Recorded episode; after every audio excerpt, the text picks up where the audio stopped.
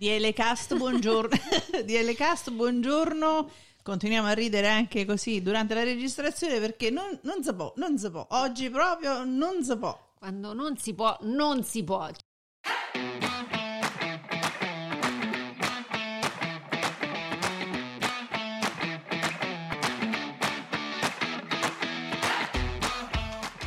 DLcast è proprio un altro podcast.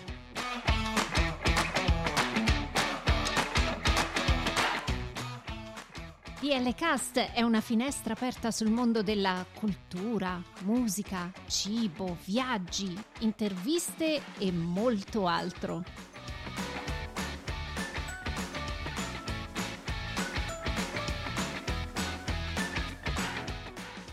Siamo Daniela e Lia e vi auguriamo un buon ascolto.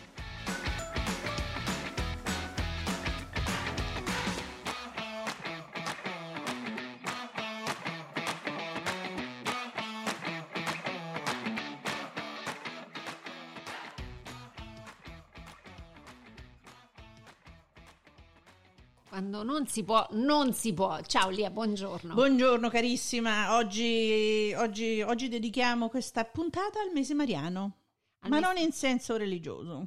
Al mese mariano? Mese mariano, perché? Ok, perché? Perché nel senso religioso... È dedicato alla Madonna. Alla Madonna. Ma chi è questa Madonna, Daniele? Ma la Madonna, ossia Maria, è la madre di Gesù. Allora, di lei sappiamo che è una semplice ragazza nata a Nazareth, in Palestina, da una coppia anziana e anche sterile. Questa notizia noi la conosciamo attraverso i Vangeli, che sono le uniche fonti a parlarne. La Madonna non è solo una delle figure più importanti del cattolicesimo, ma è onorata anche in altre religioni, tra cui l'Islam.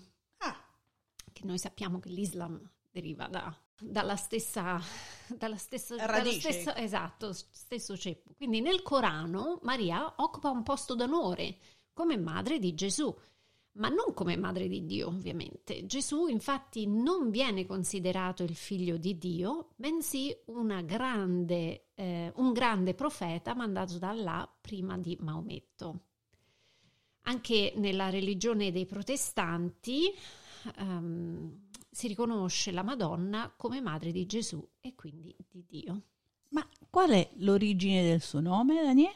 Dimmelo tu, Lia, qual è l'origine del suo nome? Ai tempi di Cristo il nome Maria era comunissimo tra le donne ebree, come si nota anche leggendo il Nuovo Testamento.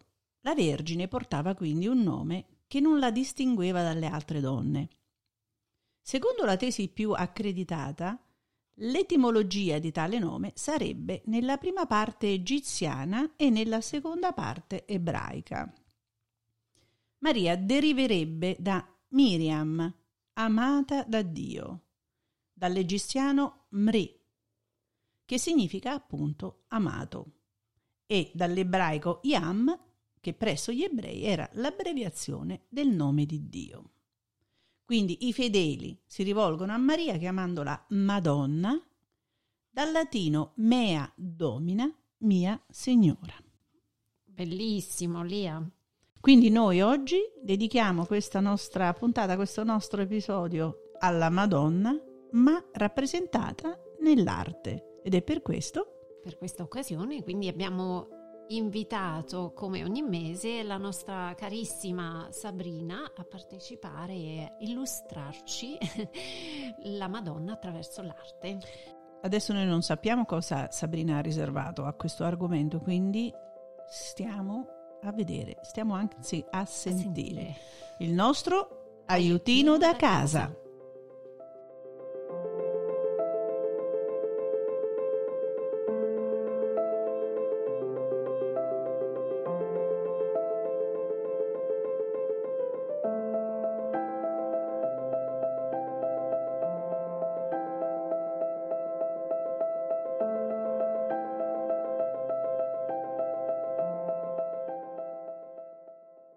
Sta ancora facendo la foto, Sabrina, aspetta, ma non mi faccio mai così bella. Ma sei bella come una Madonna, lascia stare.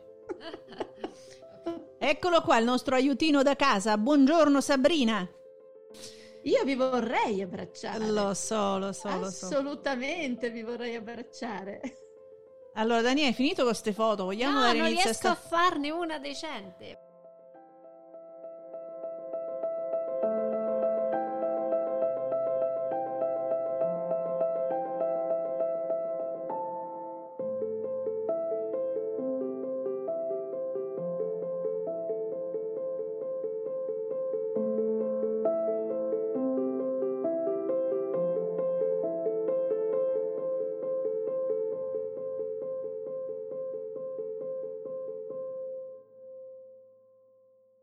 Buongiorno Sabrina, buongiorno. Come stai?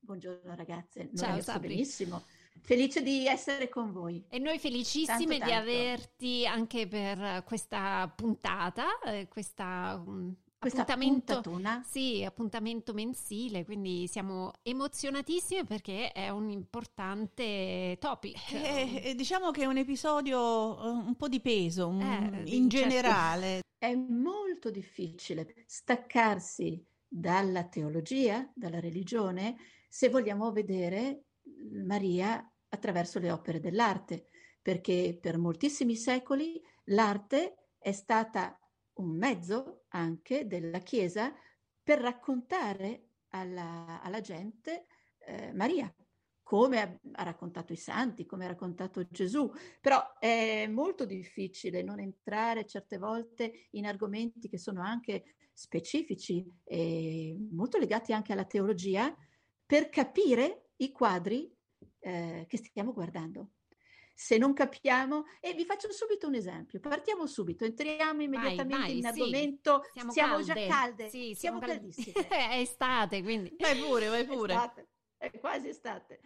Allora, la prima opera di cui volevo parlarvi è un'opera antichissima, è un piccolissimo affresco del III secolo d.C. che si trova nelle catacombe di Priscilla a Roma, un'opera che sta a 20 metri sottoterra e che pochissime persone vedono, ma questo piccolo affresco è la prima raffigurazione per ora conosciuta proprio della Vergine. E ecco perché vi dicevo che è difficile staccarsi dalla teologia se vogliamo capire anche l'arte, perché questa piccola immagine molto semplice, in cui c'è per la prima volta appunto la Vergine con in braccio il bambino, ha a fianco un personaggio maschile che ha creato moltissime problematiche sulla sua identificazione. E anche problematiche sull'identificazione di cosa volesse dire questo affresco. Si è arrivati a capire che è la Vergine con il bambino perché sopra di lei c'è una stella e questo personaggio maschile è sicuramente Balaam, un profeta o quantomeno un indovino chiamato da un re che era in guerra appunto con il popolo di Israele, un re moabita, che chiama questo indovino per maledire il popolo di Israele. Balaam arriva, si mette in cima a una montagna, guarda il popolo di Israele accampato e anziché maledirlo gli esce una profezia. E gli esce proprio la profezia della visione del Messia in arrivo. Dice, lo vedo, non è per adesso, ma lo vedo, è una stella e dominerà attraverso Israele. Quindi Balaam è il primo che ha la visione dell'arrivo del Messia, pur non essendo un ebreo, pur non essendo un profeta ebreo, e tutta questa teologia, tutta questa profondità in un piccolissimo e semplicissimo affresco. Quindi vedete che andando avanti per giunta sarà difficile non raccontarvi anche o non entrare in dettaglio con la religione. Sì. Questo piccolo affresco è la prima raffigurazione conosciuta proprio della Madonna. L'immagine poi della Madonna evolve moltissimo andando avanti nei secoli. Chiaramente avrete tutti in mente i magnifici mosaici di Ravenna o comunque i mosaici bizantini, dove c'è questa figura molto statica della Vergine. Questa rappresentazione ci viene dalle icone del mondo orientale. Interessante è capire da dove viene questa iconologia della Madonna. E questa iconologia della Madonna deriva da una leggenda in cui si racconta che il primo ad aver dipinto l'immagine della Madonna è l'Evangelista Luca.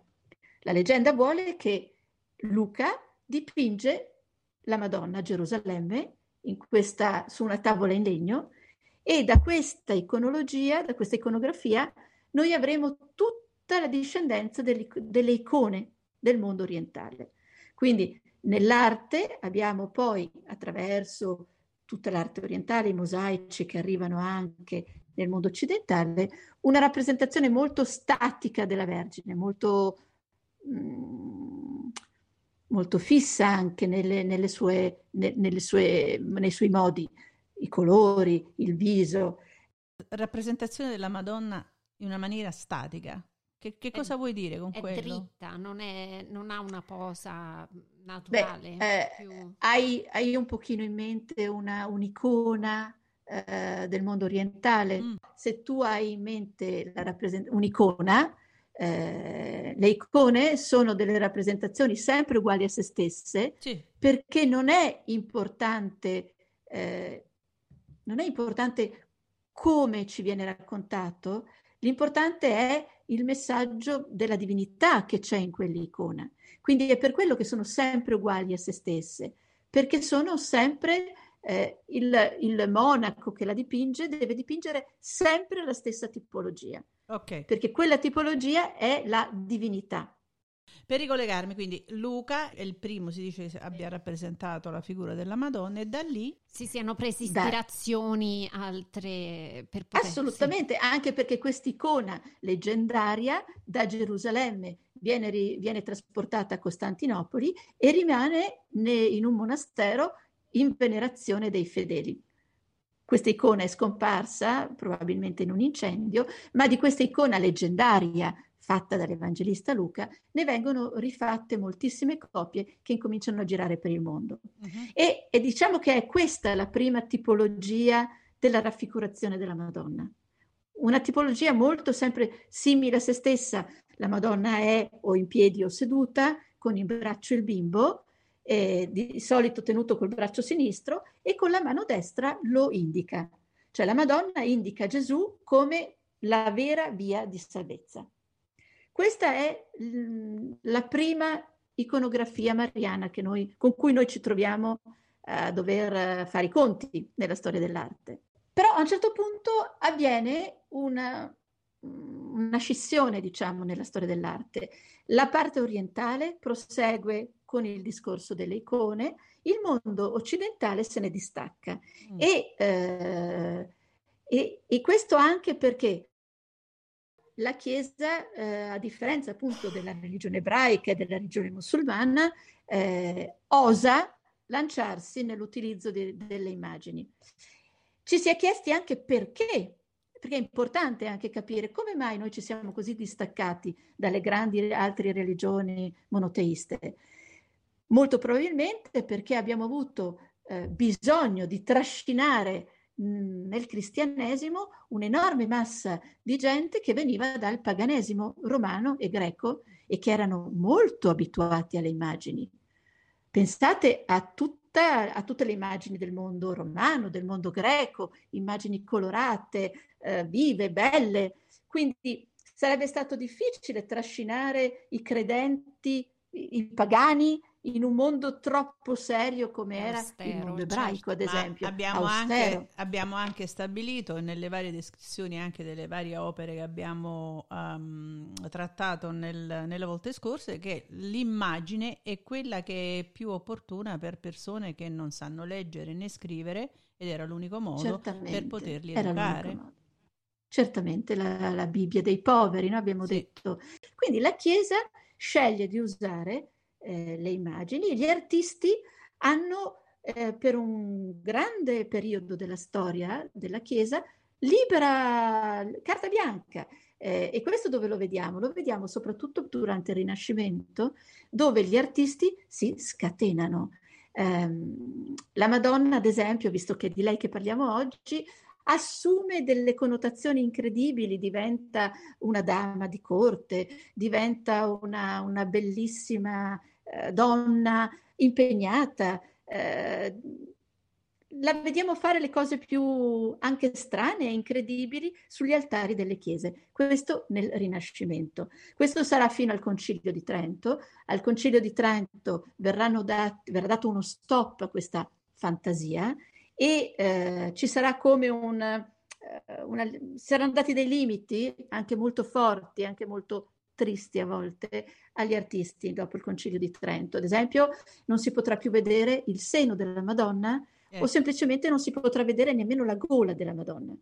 Quindi cancellate delle bellissime immagini, ad esempio della Madonna che allatta, che sono, di cui ne abbiamo moltissime in tutto il Medioevo, in tutto il Rinascimento, la Madonna che allatta il bambino. Insomma, c'è stata una richiesta di decoro. Una richiesta di decoro, anche perché...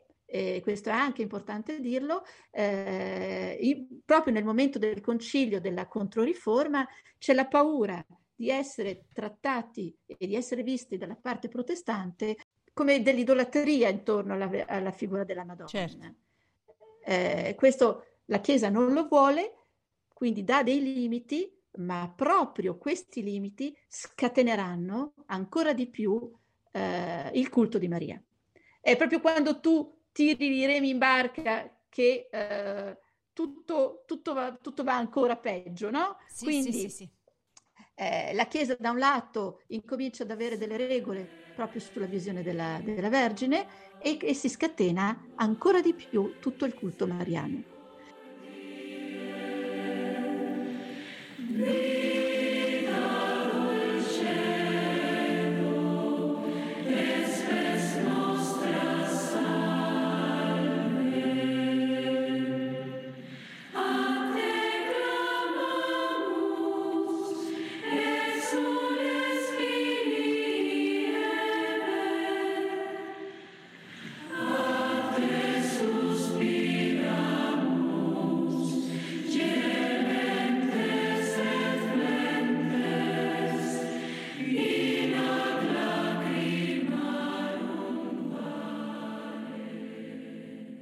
Ecco, parliamo di questo culto mariano, Sabrina. Cerchiamo di spiegare attraverso le opere che oggi hai scelto di presentarci brevemente, questo culto mariano come viene rappresentato.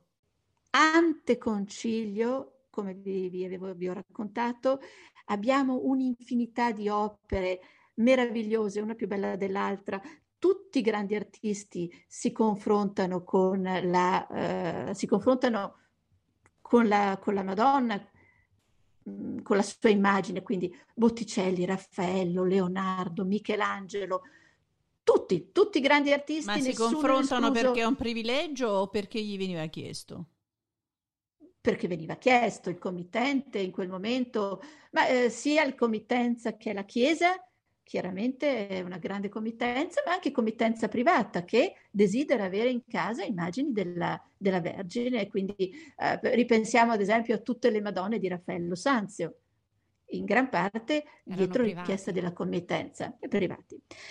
In questa infinità di immagini io ho scelto di parlarvi brevemente dell'Annunciata di Antonello da Messina. Che, permettimi di dire, è una delle più belle, almeno dal mio punto di vista. Questo è un parere personale, ma credo che sia una cosa... È molto difficile fare delle graduatorie quando hai a che fare con capolavori, però sono d'accordo con te, nel senso che l'Annunciata è una di quelle opere che più la guardi, più la conosci, più la studi e più ti immergi in un'atmosfera incredibile. Allora, diciamo che innanzitutto questo quadro parla di un'annunciazione. Uh-huh. L'annunciazione è uno dei temi iconografici più sviluppati intorno alla figura della Vergine. Abbiamo annunciazioni di tutti i grandi artisti e trattate nei modi più diversi, ma al contempo con delle caratteristiche molto, diciamo, sempre simili a se stesse. Ad esempio, in un'annunciazione normalmente c'è la Vergine e c'è l'angelo. L'angelo, certo. Questi due personaggi non mancano mai. Nell'Annunciata di Antonello da Messina l'angelo non c'è, e già questo la rende unica e particolare. In questo quadro Maria sta leggendo e ad un certo punto qualcosa fa alzare il viso della Vergine e la distrae dalla lettura. Questa distrazione non si capisce se è una distrazione esterna o è qualcosa dentro di lei. Potrebbe aver alzato anche gli occhi semplicemente perché una voce dentro la chiama. Nessuno ci dice che l'angelo è da qualche parte. L'angelo potrebbe essere dentro di lei. Certo. C'è solo un piccolo indizio che ci dice che forse l'angelo è fuori. L'angelo è da qualche parte. Ed è lo svolazzare delle pagine. Infatti, se guardiamo il libro che lei stava leggendo, le pagine si stanno muovendo. E questo ci può dire che c'è il movimento delle ali. L'angelo è arrivato o se n'è già andato.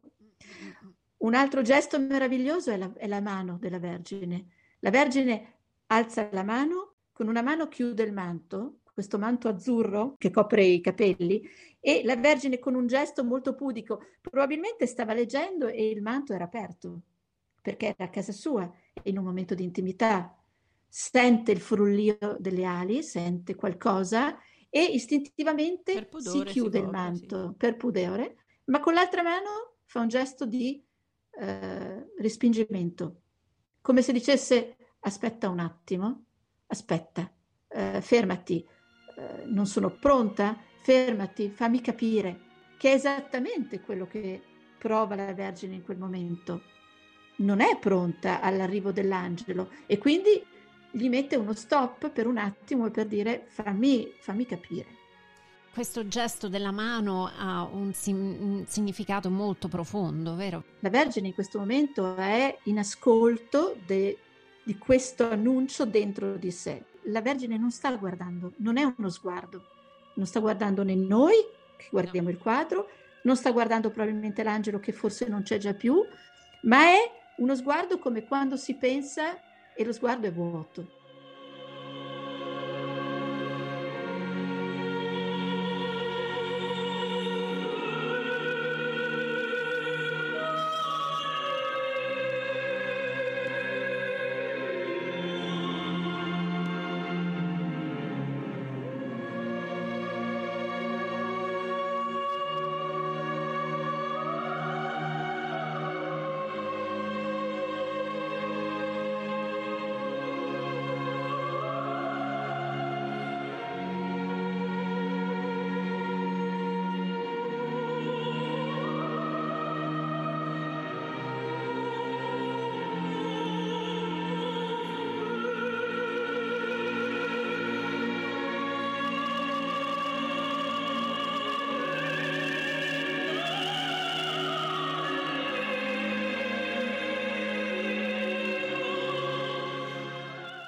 Antonello da Messina, come tantissimi artisti, non lascia assolutamente niente scritto dell'opera.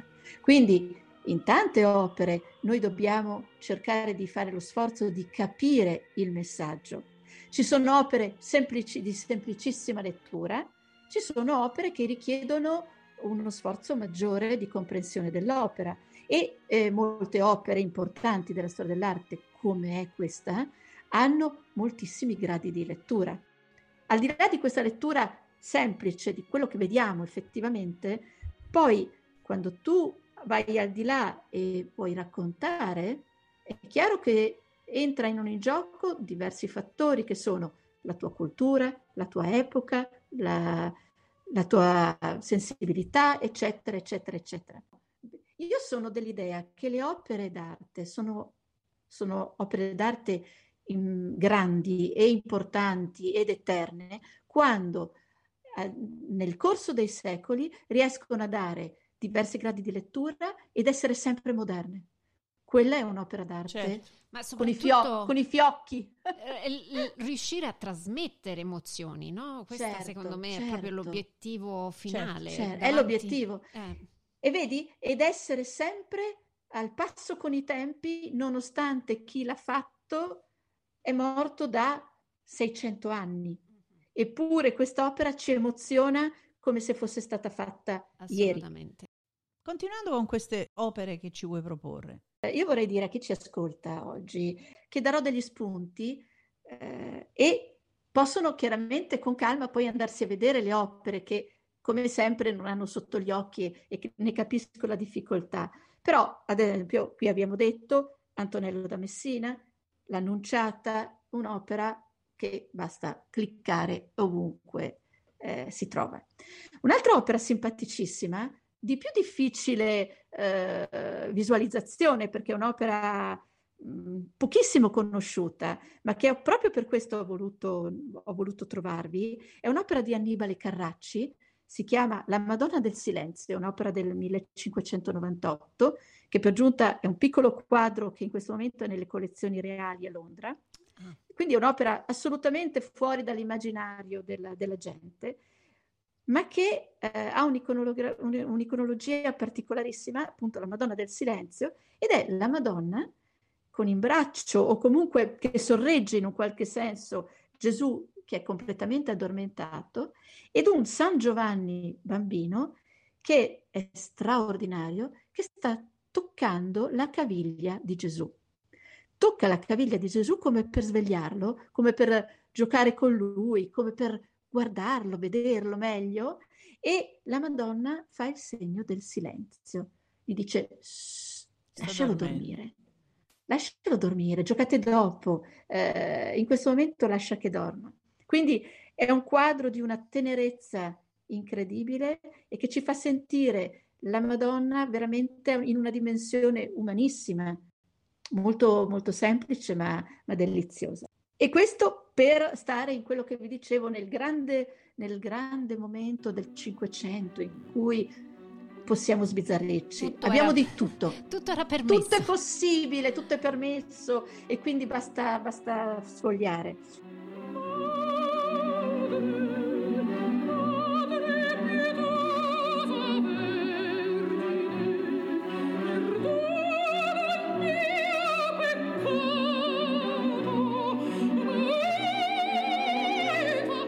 Invece io volevo andare adesso su un'altra opera importante della storia dell'arte che ci racconta un altro momento della vita della Vergine. Abbiamo visto un'annunciazione, abbiamo visto un momento della vita di Maria e arriviamo al Caravaggio con la morte della Vergine. Quando noi parliamo della morte della Vergine sbagliamo. Perché sbagliamo? In che senso? Perché? Dal punto di vista del Caravaggio? No, dal punto di vista della religione. Noi possiamo parlare della morte della Vergine? No. Perché? Perché la Vergine non è morta? Perché la Vergine non muore, la Vergine si addormenta. Sì. Infatti noi parliamo della dormizio della Vergine. La Vergine si addormenta. I Vangeli ci raccontano che chiama a sé gli apostoli e si draia sul letto per addormentarsi. Quindi la Vergine non muore, si addormenta. Uh-huh. Comunque questo sonno viene vissuto dagli apostoli come un momento tragico, perché sanno che è un sonno particolare, lei certo. Non si sveglierà mai più da questo sonno. Quindi a un certo punto la depositano in un sarcofago, la mettono in un sarcofago, ma la Vergine viene presa dagli angeli e assunta in cielo completamente, con tutto il suo corpo. Quindi ecco perché, ad esempio, non esistono reliquie della Vergine. Perché sarebbe assurdo. Sì. Quindi non si può trovare un pezzo di un osso della Vergine, un capello della Vergine morta o qualcosa del genere, perché la Vergine non ha lasciato sulla terra il suo corpo. Mm-hmm. Viene assunta con gli angeli e viene portata direttamente in cielo. L'unica cosa della Vergine che rimane sulla terra è la sua cintura, perché, come sempre, questo famoso San Tommaso che non credeva a niente, anche lì dimostra di essere uno scettico e la Vergine gli lascia cadere a San Tommaso la sua cintura. Quindi l'unica reliquia, mentre sale al cielo, ci sono moltissime rappresentazioni della Vergine dove lei lascia cadere la famosa Madonna della Cintola, uh-huh. È perché lei lascia cadere la cintola, la donna a San Tommaso, perché finalmente ancora una volta abbia un qualcosa di tangibile per credere nel miracolo. Torniamo al nostro Caravaggio, riceve questa questa committenza da parte di una chiesa di Roma, in cui viene chiesta appunto un'assunzione della Vergine. E Caravaggio produce un quadro incredibile in cui si vede la Vergine sdraiata su un letto, tutti gli apostoli intorno che piangono, la Maria Maddalena disperata in un gesto di disperazione che piange, e la Vergine è morta, nel senso che è proprio l'immagine di una donna morta. La leggenda vuole che addirittura Caravaggio prenda come modello per dipingere questa Vergine una prostituta morta affogata nel Tevere. Wow. Quindi non solo la dipinge morente e non dormiente, la dipinge gonfia, come appunto probabilmente era questa donna, e scandalo assoluto, come potete vedere nel quadro, la Vergine è scalza. Qui siamo già in un momento in cui non tutto è possibile per gli artisti, quindi la Vergine che mostra i piedi nudi, le caviglie nude, rientrava già in qualcosa che non si poteva fare. Questo è il quadro che mi piace di meno di Caravaggio, non so perché. È un quadro molto intenso, un quadro molto intenso e chiaramente non piacque, assolutamente. Venne addirittura rifiutato dai committenti che non lo vollero. Ci sta, io ti chiedo un'assunzione in cielo, mi trovo una Vergine morta. Tra le altre cose, questi colori così. No, non bellissimo. Ti pago. Io lo trovo veramente molto... majestic, molto maestoso, invece anche la morte è bella, cioè comunque è simbolica, non è una morte così, è molto intensa. Quindi comunque la trovo forte. Ed è per quello appunto, perché è una morte vera, è una morte sentita, quando la guardi chiaramente ti accorgi che è una donna morta e non una donna che sta salendo in cielo, o comunque Caravaggio non mette in dubbio l'assunzione della Vergine, ma in questo preciso istante ci racconta il momento quotidiano, della morte della Vergine. Certo, il quotidiano, quello che avresti potuto vedere realmente se tu fossi stato lì in quel momento. Certo. Quindi è un quadro che fa riflettere, un quadro intenso, che mi piaceva raccontarvi perché si discosta dalle centinaia di quadri che raccontano l'assunzione in tutt'altro modo. Certo, che erano luminosi, che erano aperti, pieni di angeli. Certo. Qui non c'è nessun angelo. Invece le assunzioni sono piene di angeli che trasportano con gioia la Madonna verso Gesù e verso Dio. E anche un po'... il fatto che abbia usato una prostituta come modella, anche un po' provocatorio. Caravaggio non aveva paura di parlare di cose che potevano urtare o di raccontare i fatti in una maniera molto più concreta e reale. Certo. La Chiesa ha contatto con il popolo, e il popolo che diventa attore dei quadri. Questo è il particolare di Caravaggio. I personaggi delle storie narrate, che sono storie religiose, sono i popolani che lo circondano. È molto teatrale. Quindi, ecco. Molto teatrale, ma al contempo, quando tu, uomo o donna del popolo, ti avvicini a un quadro di Caravaggio, ti senti parte di questo quadro.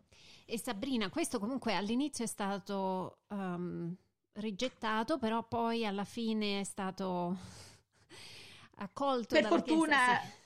Chiesa, sì.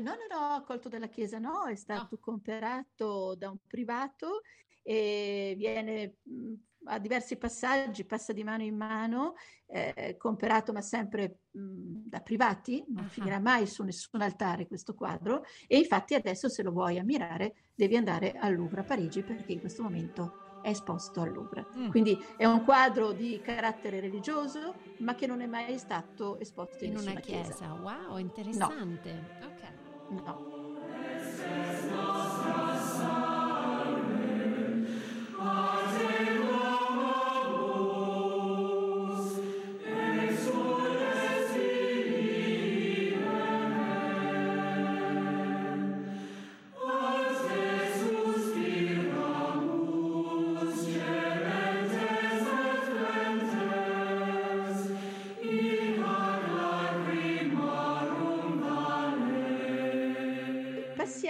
invece ha la classica immagine di devozione di cui vi parlavo prima, queste immagini di devozione che si moltiplicano all'infinito, soprattutto dopo il Concilio di Trento, e che trovano la loro massima espressione nel 1800, proprio per quello che dicevamo, questa voglia del culto di Maria.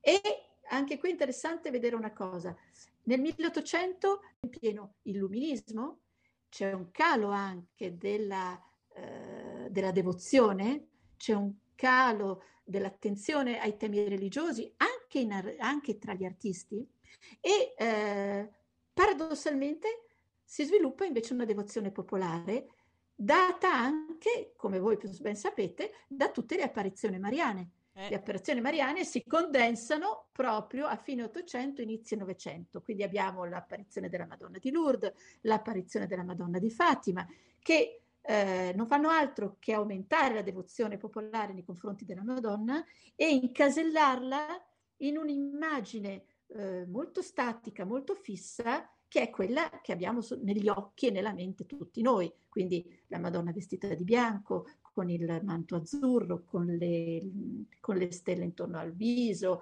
con il serpente sotto i piedi. Quella che vi ho raccontato è la classica immagine dell'Immacolata Concezione, che è un dogma della Chiesa e che è l'immagine che appare in fondo nelle varie apparizioni mariane che costellano un po' tutto la fine dell'Ottocento. Allora, appunto, che non è un caso, che non è un caso. E che non è un caso, assolutamente non è un caso. Questa devozione popolare produce delle immagini che dal punto di vista artistico decadono un po'.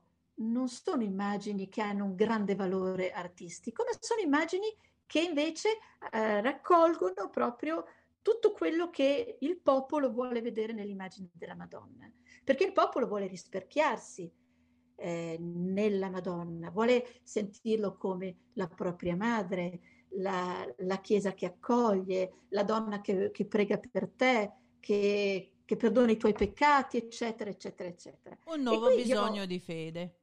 Un nuovo enorme bisogno di fede. E questo vi ho scelto appunto questa Madonna del Riposo. Se voi la cercate potete mettere diversi titoli, perché in realtà non ha un titolo esatto quest'opera, ed è riconosciuto come Madonna del Riposo, la Zingarella, la Madonnina, la Madonna col Bambino, eccetera, eccetera. Ed è un'opera di questo artista Roberto Ferruzzi, fatto proprio qui sui Colli Euganei, da dove io vi trasmetto. Evviva! Evviva! È un'opera del 1897 e non è nell'intenzione dell'artista di fare una Madonna. Lui butta giù inizialmente uno schizzo di una bambina, perché la modella ha 11 anni, quindi lui vede questa bambina di 11 anni che cammina nel paesetto dove è lui, qui sui Colli Euganei, con in braccio il fratellino. Questa immagine gli piace, questa bambina lo ispira e chiede di farne un ritratto, quindi fa un ritratto di questa bimba col suo fratellino. 2 anni dopo propone quest'opera alla Biennale di Venezia e quest'opera ha un successo incredibile. La gente incomincia a vedere in quest'opera la Madonna, ma non era intenzione dell'artista fare una Madonna. Però passa, diciamo, come una Madonnina. Ne vengono fatte delle copie fotografiche dai fratelli Alinari, che se ne comprano i diritti d'autore.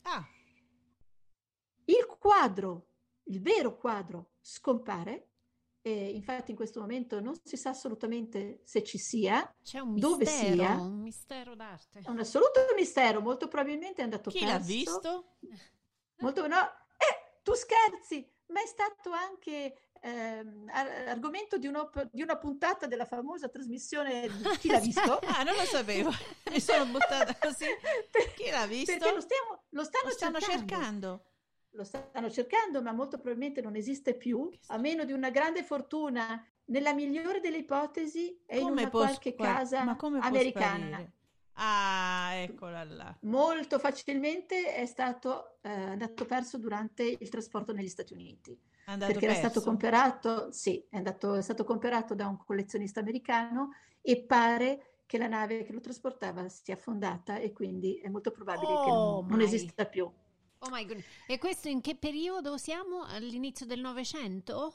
Siamo all'inizio del Novecento. Quindi se non fosse per i fratelli Alinari non avevamo diciamo traccia di questa bellissima Madonna del Riposo. Assolutamente, invece i fratelli Alinari ne fanno delle copie che hanno un successo enorme e che cominciano a essere in quasi tutte le case italiane, perché io sfido chiunque in ascolto a non avere una nonna, una zia, una cugina che abbia in casa la Madonna del Riposo. E ultimo aneddoto che vi racconto perché è particolare, questa bimba che faceva parte di una famiglia molto povera e molto numerosa, cresce, si sposa e emigra negli Stati Uniti. Si dimentica di questa storia, anche perché era stata quasi una vergogna per lei fare da modella. All'epoca fare da modella per un pittore non era bellissimo e i genitori si vergognano, però lo fanno fare perché avevano anche bisogno di soldi. Ma chiudono qui l'argomento, nel senso non ne parlano più, quasi fosse stata una vergogna. E quindi anche lei archivia un pochino questa cosa. Una delle figlie, quindi emigra negli Stati Uniti insieme al marito, ha anche lei tantissimi figli, mi pare di ricordare che ha una decina di figli. Wow.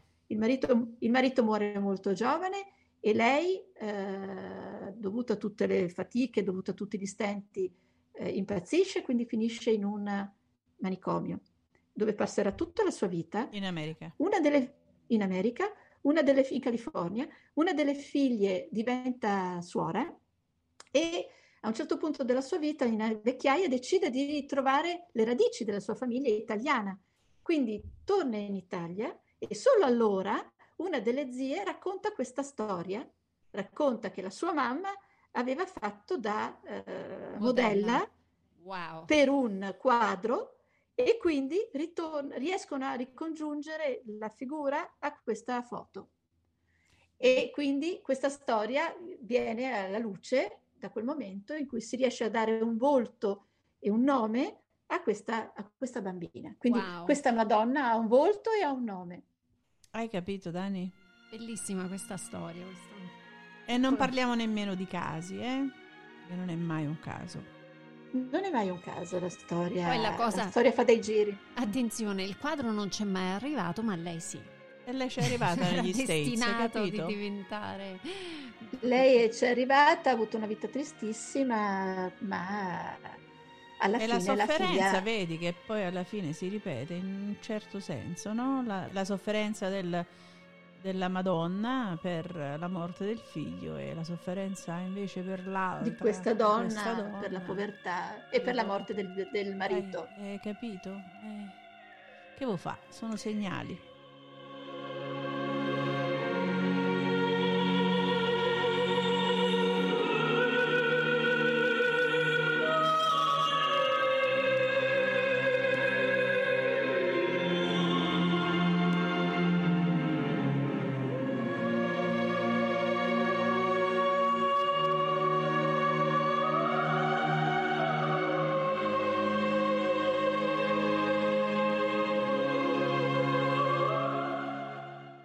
Andiamo all'ultima opera? Andiamo. Perché mi sono chiesta. Sono due veramente di quelle che sto guardando adesso. Ecco. Sì, mi sono chiesta, in questa nostra carrellata, ad esempio qui con la Madonna del Riposo siamo nella fine dell'Ottocento. Mm-hmm. È chiaro che poi nel Novecento diventa un tema che incomincia a perdere un po' di importanza per gli artisti. Abbiamo comunque, Chagall, abbiamo Van Gogh, abbiamo Matisse che si confrontano con temi religiosi, però diciamo che se noi ad esempio pensiamo agli impressionisti non abbiamo assolutamente nessuna nessun tema religioso che affiora in questo tipo di pittura. Certo. Quindi mi sono detta che volevo concludere comunque con qualcosa di moderno, con qualcosa di contemporaneo. E allora ho fatto un paragone tra due pietà. Mi è venuto da pensare assolutamente alla pietà di Michelangelo, quindi concludo questa carrellata con due sculture. Sì. La pietà di Michelangelo, che tutti conoscono, questa meravigliosa opera in cui una vergine giovanissima, una Madonna giovanissima, tiene sulle sue ginocchia il figlio morente.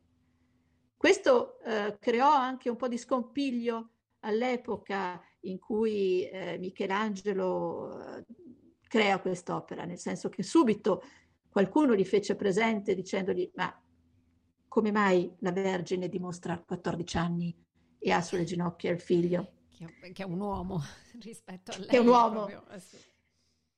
A proposito, secondo dei calcoli, la Vergine muore intorno ai 50 anni.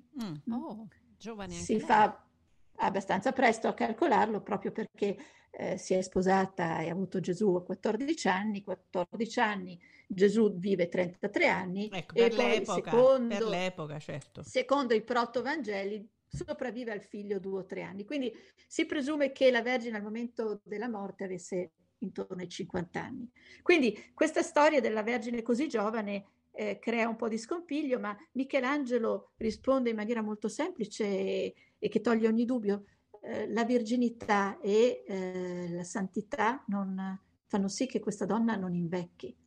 La Vergine rimane intatta, come è rimasta intatta nella sua virginità, rimane intatta anche nella sua apparenza di bellezza.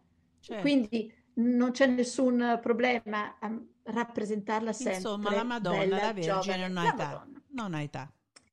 E concludo appunto con questa opera di un artista non molto conosciuto, ma che potete andare a scoprire perché è un artista interessante, Ernesto Lamagna. Questa è un'opera del 2003, quindi un'opera recentissima, moderna. Che molto moderna, che si intitola Ecce Mater Dolcissima, ed è anche questa, si può definire o una pietà o una Madonna in trono, in quanto l'artista rappresenta la Vergine, la Madonna anziana, in questo caso da una pietà con una Vergine giovanissima abbiamo una Madonna anziana su una sedia a rotelle che tiene in grembo una maschera che rappresenta il viso del figlio, che è per metà il viso bellissimo di un uomo e uno scheletro. Quindi è il figlio già morto, che si sta trasformando.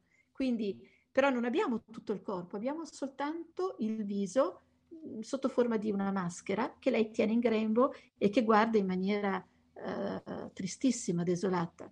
Quindi l'ho trovata estremamente moderna perché è una donna anziana sulla sedia a rotelle, come possiamo vedere in tutte le case di riposo vicino a noi, una donna sofferente che comunque resta una vergine, una madre. Ecco, questa contrapposizione che ci stai spiegando tra la pietà di Michelangelo e quest'altra era proprio questo conflitto, questa opposizione di questa donna che non invecchia mai, mentre invece nella realtà, nel quotidiano, un'opera più moderna mostra questa Madonna. Dove la Madonna è una donna anziana, certo, che comunque soffre, magari soffre solo nel ricordo del figlio, perché se la vogliamo trasportare ad un livello molto moderno, e infatti non c'è il corpo del figlio sulle sue ginocchia, c'è quasi soltanto un ricordo, quindi può essere anche semplicemente la sofferenza per una lontananza.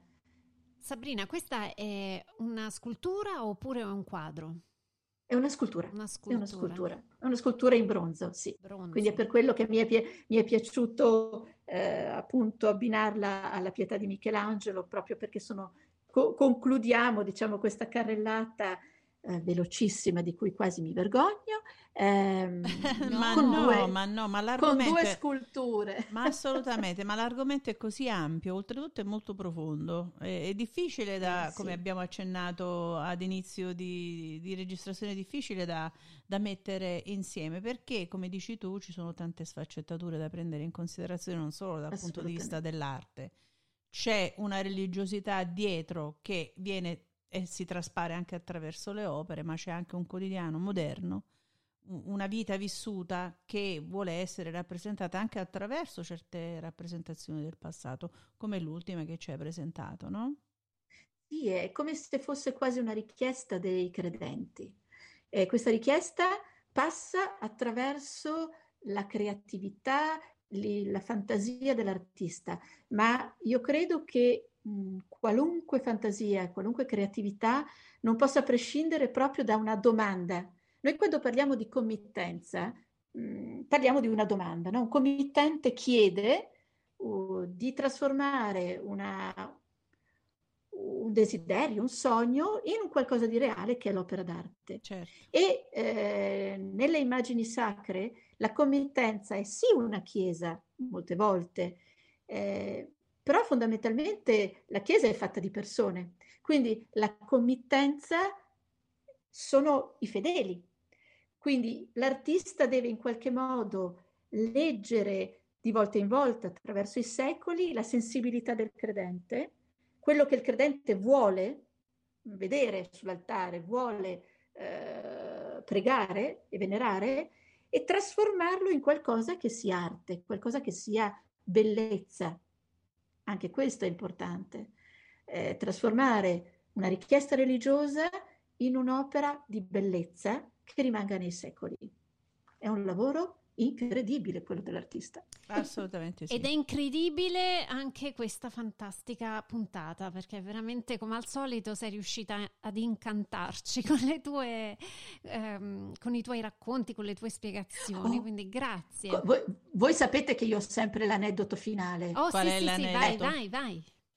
L'aneddoto finale è: vi siete mai chieste come mai noi siamo gli azzurri? Perché la nazionale è azzurra? L'azzurro delle magliette della nostra nazionale è chiaramente collegato al colore del manto della Vergine, ed è una storia che fa un salto indietro, va alla fine del 1300, quando Amedeo VI di Savoia parte per le crociate e innalza sull'ammiraglia della sua flotta il suo vessillo della chiesa della casa di Savoia, e ci abbina vicino una bandiera azzurra, come il manto della Madonna, e questo azzurro incomincia in un certo senso a lanciare un messaggio anche tra i soldati che lo seguono, che cominciano a indossare delle sciarpe azzurre, delle fugiacche azzurre. Nel 500 questo azzurro diventerà parte della divisa ufficiale dell'esercito sabaudo, e quindi questo azzurro rimane poi, con la prima partita ufficiale del 1911, Italia-Ungheria, dove gli italiani scendono con queste magliette azzurre che ricordano il manto della Madonna. Viva gli azzurri, allora! Viva gli azzurri, viva l'Italia e viva Sabrina! Ti aspettiamo ovviamente per il nostro nuovo episodio il mese prossimo. Ciao Sabrina! Ciao! Buon mese mariano a tutti, ciao! Ciao!